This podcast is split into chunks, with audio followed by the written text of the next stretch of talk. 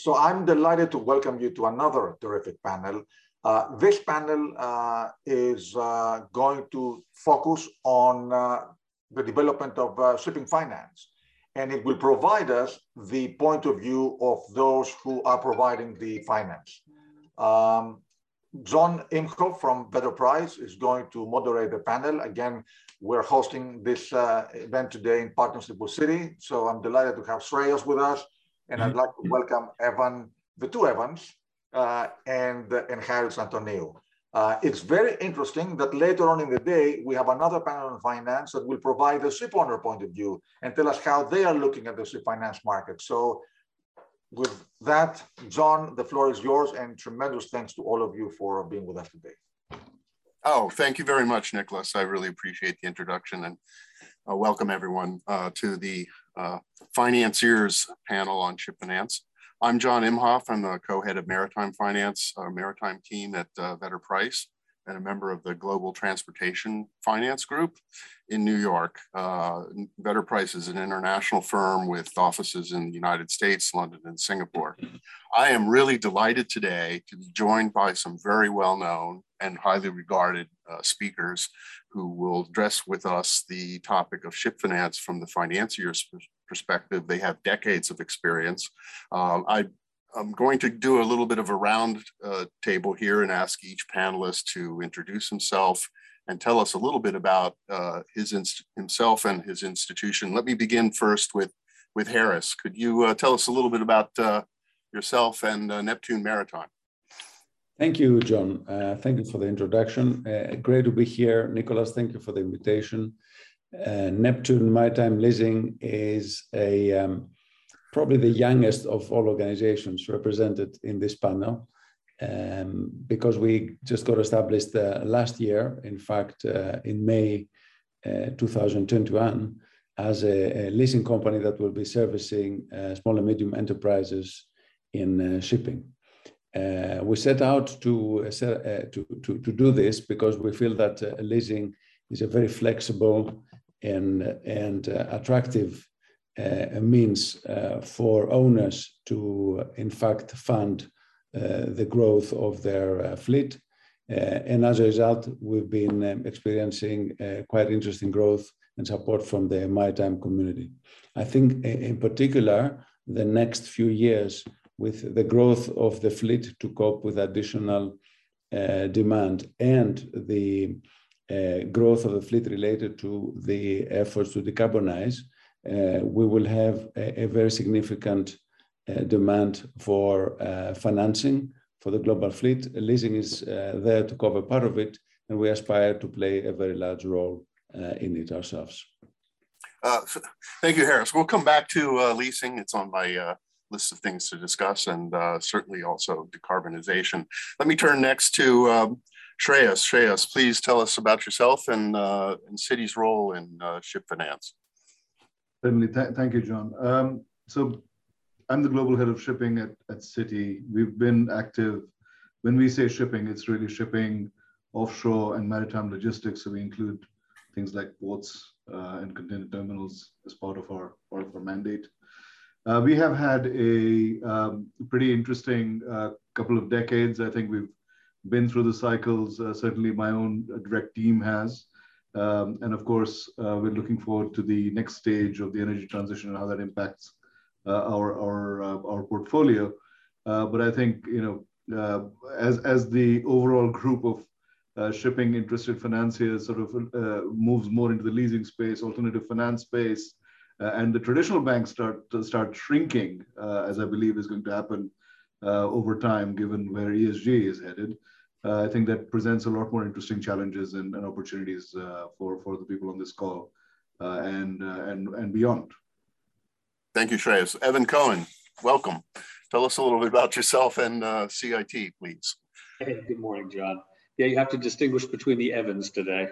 Um, so the interesting thing, most interesting thing about uh, CIT, it's now a division of First Citizens Bank. So as of the beginning of this year, we were acquired and have been merged into First Citizens Bank, um, which creates a, an institution twice the size of CIT, so we've doubled in size.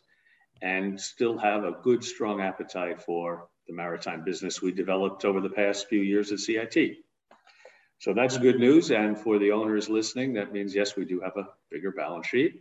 And for the American banks, the cost of capital has never been the big issue. Um, we continue to focus on mainstream assets. So, uh, sort of taking off from what Shreya said, my mandate as the head of the shipping team is a bit narrower. We focus on tankers, container ships, and bulk carriers, and we don't go too far outside of that. Uh, but there is plenty of business to do there for, for lots of reasons we'll chat about. And some of our important clients are firms like the one Harris is started and managing right now, where we work with the funds, the private equity houses.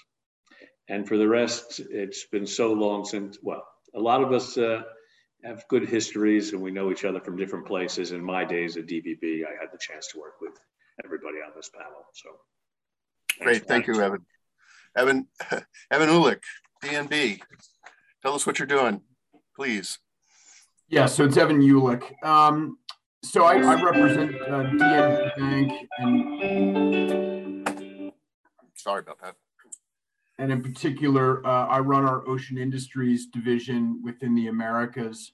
Um, Ocean Industries is pretty much a representation of Norway internationally with four key industry verticals. The first is an oil and gas E&P vertical.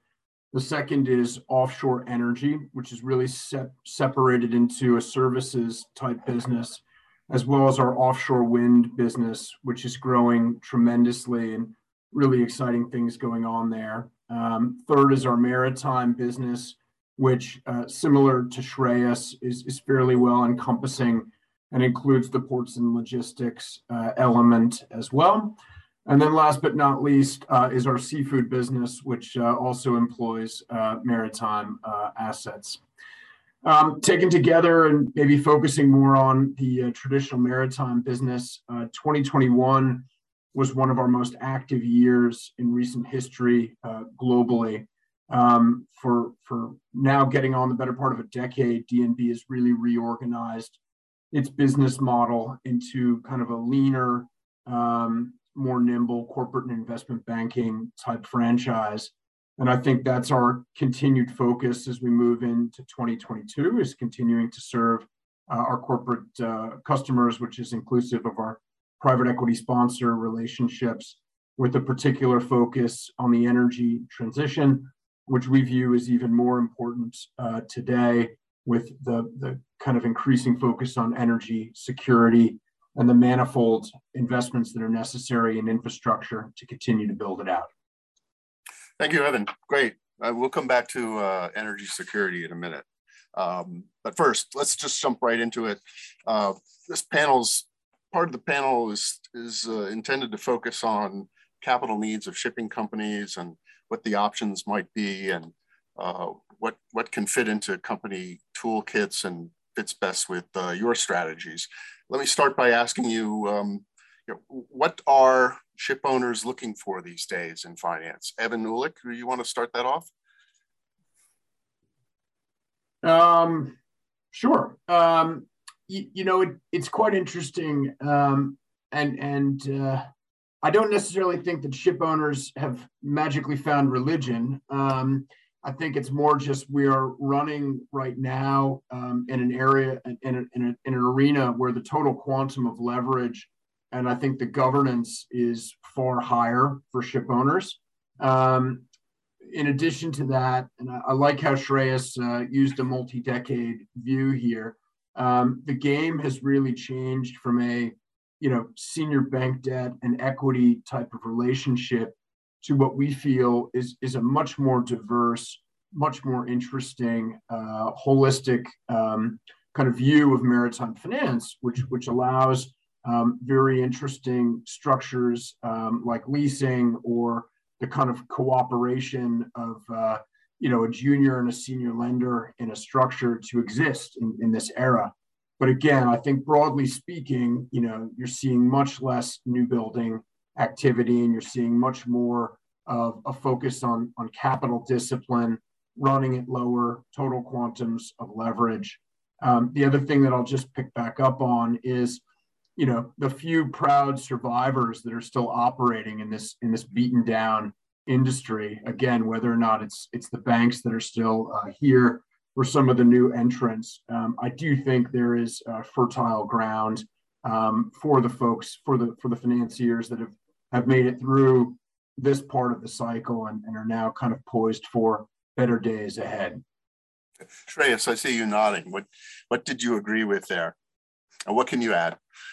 Um, I think to, to contextualize where we are, I think we've we've all realized that a lot of investment is going to be required to take shipping into the future. We know that that is the case. We also know whether we are comfortable with the thought, but we also know that the final consumer has to pay the price of that transition. How that cost goes through all the layers down to the final consumer uh, is, is a mechanism that we allow market forces to determine, don't we? We are comfortable with it. We know it's worked in the past. The problem is we don't have time today to allow those transitions to take the multi-decade uh, timeframes that it normally takes. So when LNG was first shipped, uh, the, the risk of LNG shipbuilding was taken on by the oil majors because there was no way for uh, startup companies to deal with that risk. But then it took us 30 years to have speculative LNG ships being built, for example. And now those do get financed uh, because there are contractual cash flows backing that kind of risk. But hmm. now we don't have 30 years to address offshore wind farms, new methanol, carbon uh, carrying ships, CO2 carrying ships, all of the new technologies that we're going to need.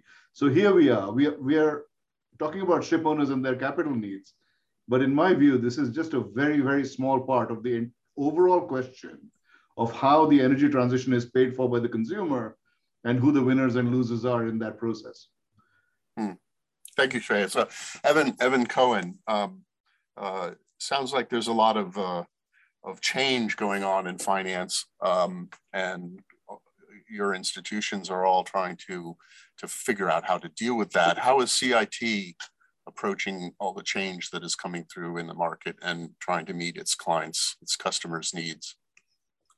Yeah, there's there's definitely change changes coming, and as Shreya said, change is coming sooner rather than later.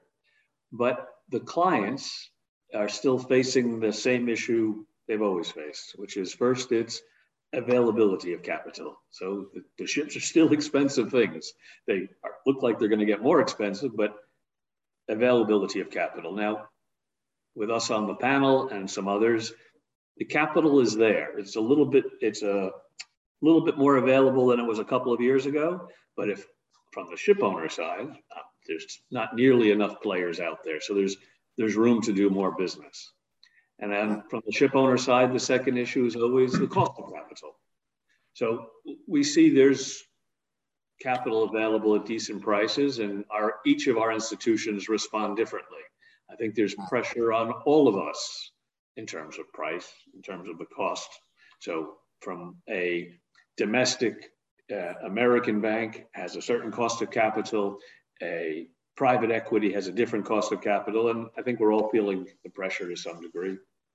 So I think those are the first two things most of the ship owners I meet think about. Okay, thank you, Evan. Go ahead. No, I don't mean to cut you off. Go ahead. No, no. Where, where am I going to get the money and how much is it going to cost? Yes, exactly. Let me turn to you, Harris. Harris, you you mentioned that you're attracting a lot of interest from ship owners uh, with with your um, market offering and leasing. Tell us a little bit about that and how that might fit into a ship owner's uh, uh, portfolio of sources of capital.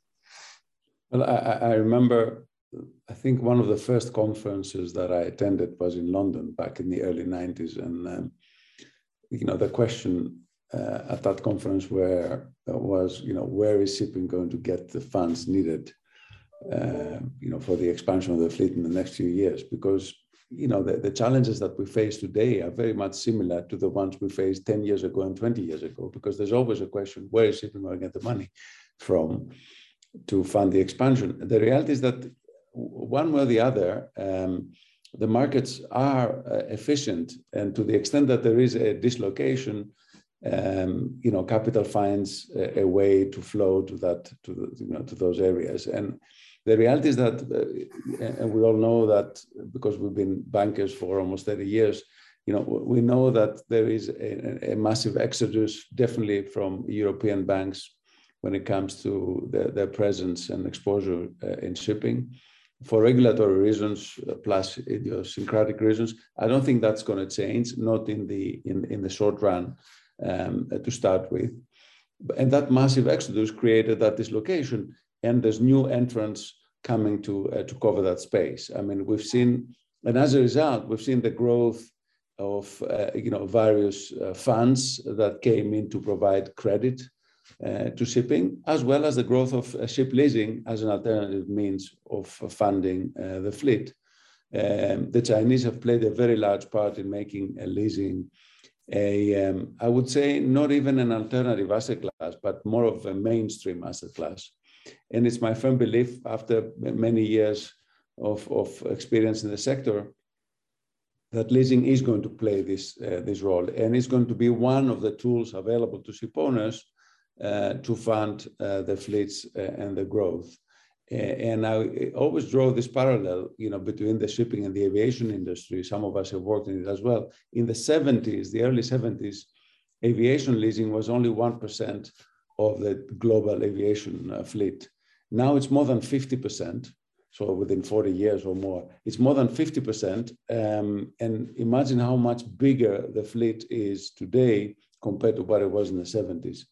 And I expect for the reasons that I mentioned earlier, regulatory and capital flows, that leasing is going to follow a similar trajectory uh, when it comes to shipping. It's going to be one of the mainstream sort of asset classes and financing uh, methods uh, for the years to come. And, and, and, and also um, because of the fact that, you know, we've seen a massive growth in, in um, available capital as a result of accommodative uh, central bank uh, policies, obviously um, the globalization that we've lived through in the past 30 or 40 years made shipping grow very significantly on the back of you know China entering WTO and everything else. Um, now that may be coming to a halt or a slowdown, but at the same time, the very positive uh, signal that we get is that we have uh, spending on resilience rather uh, than efficiency. So that's going to help shipping again. We see that with the LNG uh, business, uh, you know, over the past uh, couple of weeks, but also very significant spending on renewables. And I would completely agree with Shreyas's uh, comments earlier. The question is how we're going to make sure that we as financiers are going to help uh, ship owners drive down or sail down that path towards a more renewable shipping. Oh, okay.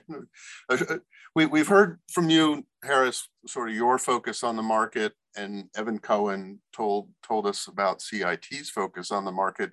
Let me turn to Shreyas. I mean, what offerings do you have at CIT for ship owners and uh, uh, to to add to their quiver of arrows in financing?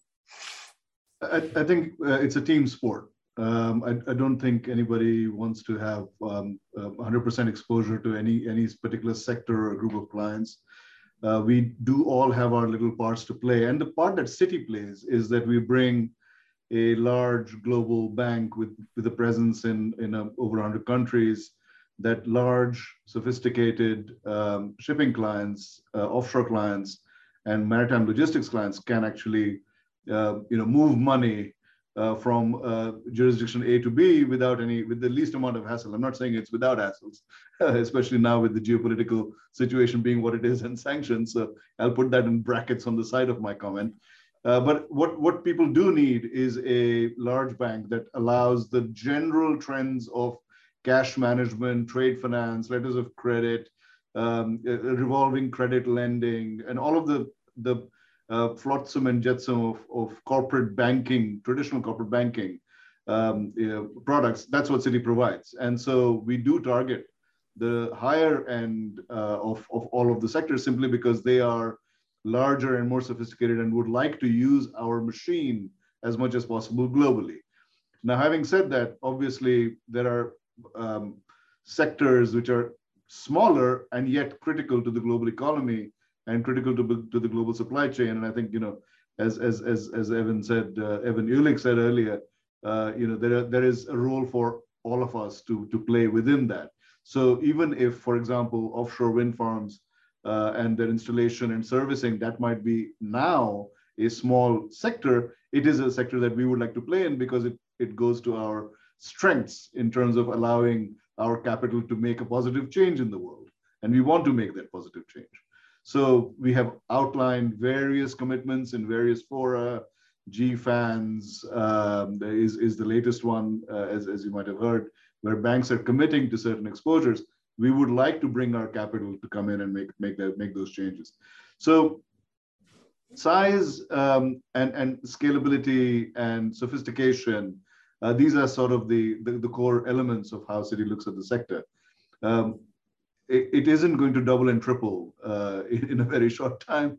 Uh, obviously, there are limits to how, how much you can grow within the, within the space, and there is a great deal of technical expertise that one is looking for in our borrowers uh, that gives us comfort that they know what they're doing. Because ultimately, I'm not the expert on on on on crewing or technical management or or commercial. I, I do rely on my clients to do that, uh, but we are um, therefore self-selecting uh, for those kinds of people in our portfolio.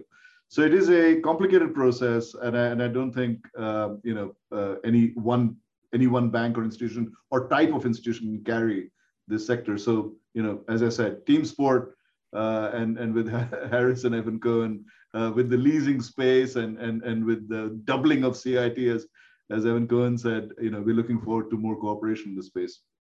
Awesome, that's fantastic.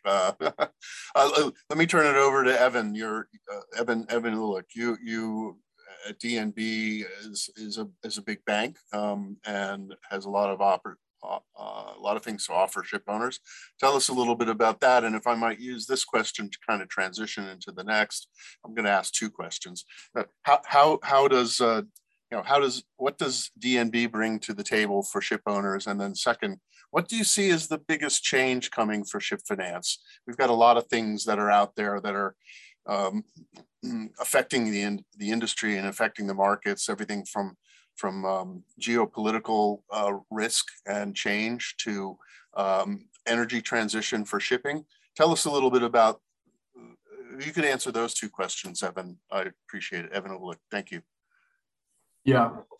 Well, there, there's a, I think there's, I counted more than two. Uh, so let me try to, uh, right. let, me, let, me, let, me, jump around a little bit, uh, John. Um, look, I, I, don't think this needs to be an advertising section for DNB here, but um, and and this goes for all of the fund institutions and, and folks on this panel. But we have been here through the cycle, uh, and in, in, the great and immortal words of, of, Tom Brady, you know, we're still here, or, or still here actually really matters at, this time. Um, you know, we are well known to our customers. Um, we have the capabilities of a big bank in a you know smaller, nimble, industry focused um, institution that's ready to deploy capital quickly um, and, and agilely for for you know largest clients. Um, I think where we want to position the business is again around this integrated corporate and investment banking model. We work um, seamlessly with our colleagues um, in a very tight uh, structure um, and I think part of what's exciting right now, both within an offshore energy context and a maritime context, and by the way, we're working with Shreyas's team on a lot of different fund situations, but you know, the ability to deploy large amounts of capital quickly to support um, consolidations and or acquisitions that is i think one of the more interesting and exciting facets of the industry right now the, the industry has gotten a, you know some cash flows. It's returning to some semblance of normalcy from uh,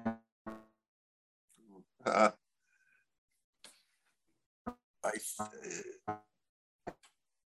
think we may have lost Evan. Can the rest of you hear me? Yeah, okay. Sorry, Evan. We've we've your video seems to have frozen. Um, but appreciate it. Let me pick up on the next, the second of the two questions I thought I asked of the, of the many that I maybe did ask. Um, what are the biggest challenges going ahead for uh, ship finance? Uh, maybe uh, Evan Cohen, you can tell us a little bit about what CIT is seeing. Yeah, okay. Let me take a, a running start into that. So the running start is we've had the pleasure, luxury of working with everybody on the panel. So in different capacities. So as Shreya said, it's a team sport. We're all playing uh, different roles in it. Um, we provide the senior debt sometimes, the, the lowest part of the capital structure, relatively the cheapest part of it. So what do we try to bring? We try to bring reliable senior debt, knowledgeable senior debt, but we have today 30 clients, let's say, and we'll probably, we're aiming over the next 24 months to have 50 clients and double the size of our exposure, but not changing the size of our focus. So again, tankers, dry bulk, and container ships. So um, some of my colleagues on the panel know that we dig in and try, really try to understand the, the clients, and we all play a role with those clients.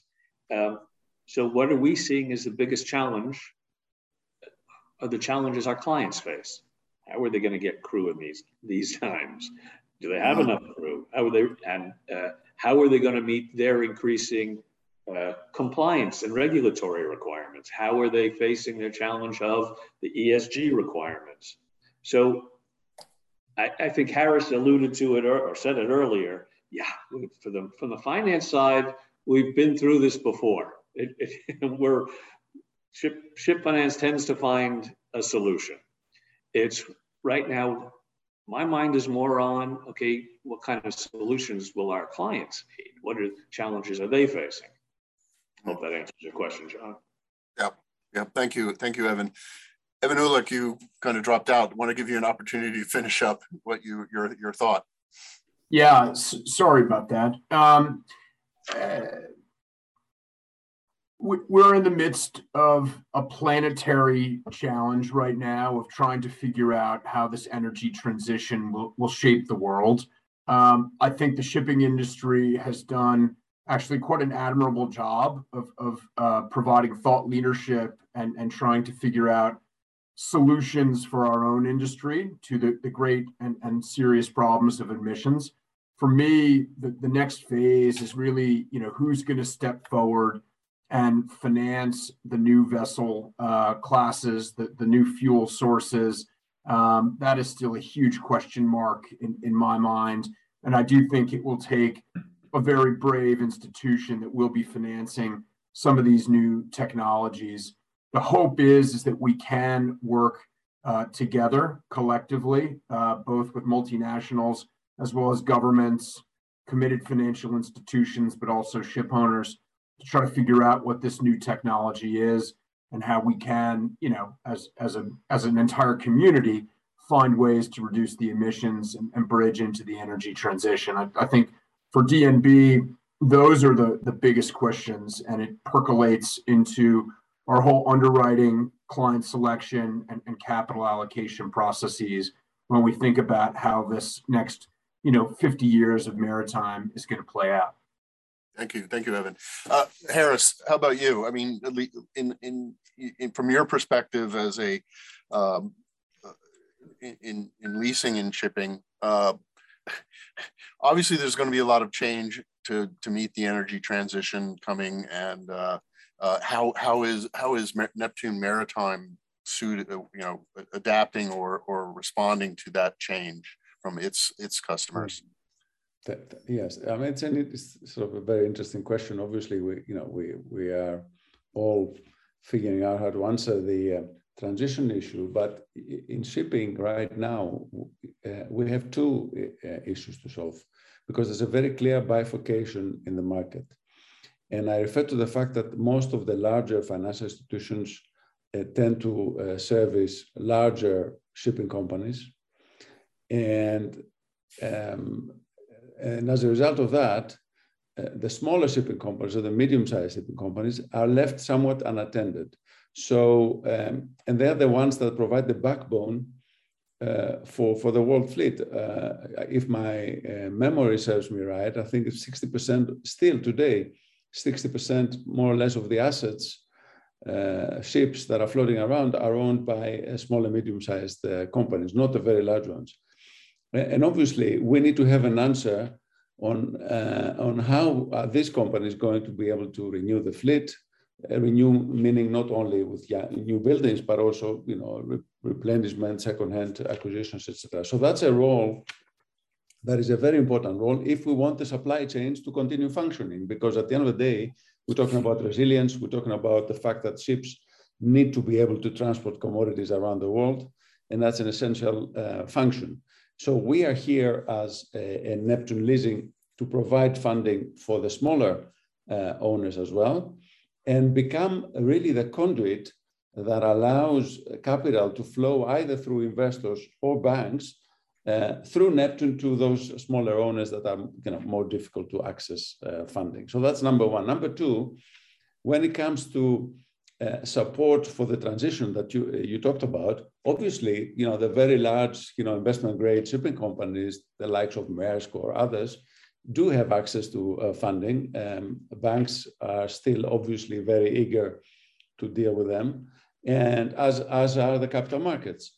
Um, so uh, what, what we're trying uh, to do is to uh, not just provide funding, uh, but also think alongside our owners uh, and the management of those shipping companies that we work with and help them in the thinking, thinking process uh, uh, towards this energy transition. That means we think alongside them in terms of technology, uh, in terms of fuels, and in terms of retrofits. And I think, you know, if you ask me the question, how does, you know, leasing going to play a role in this uh, transition? At least where we're coming from, uh, we play a role in two ways. Uh, one is through being involved in, in understanding and financing new buildings that embrace those new technologies.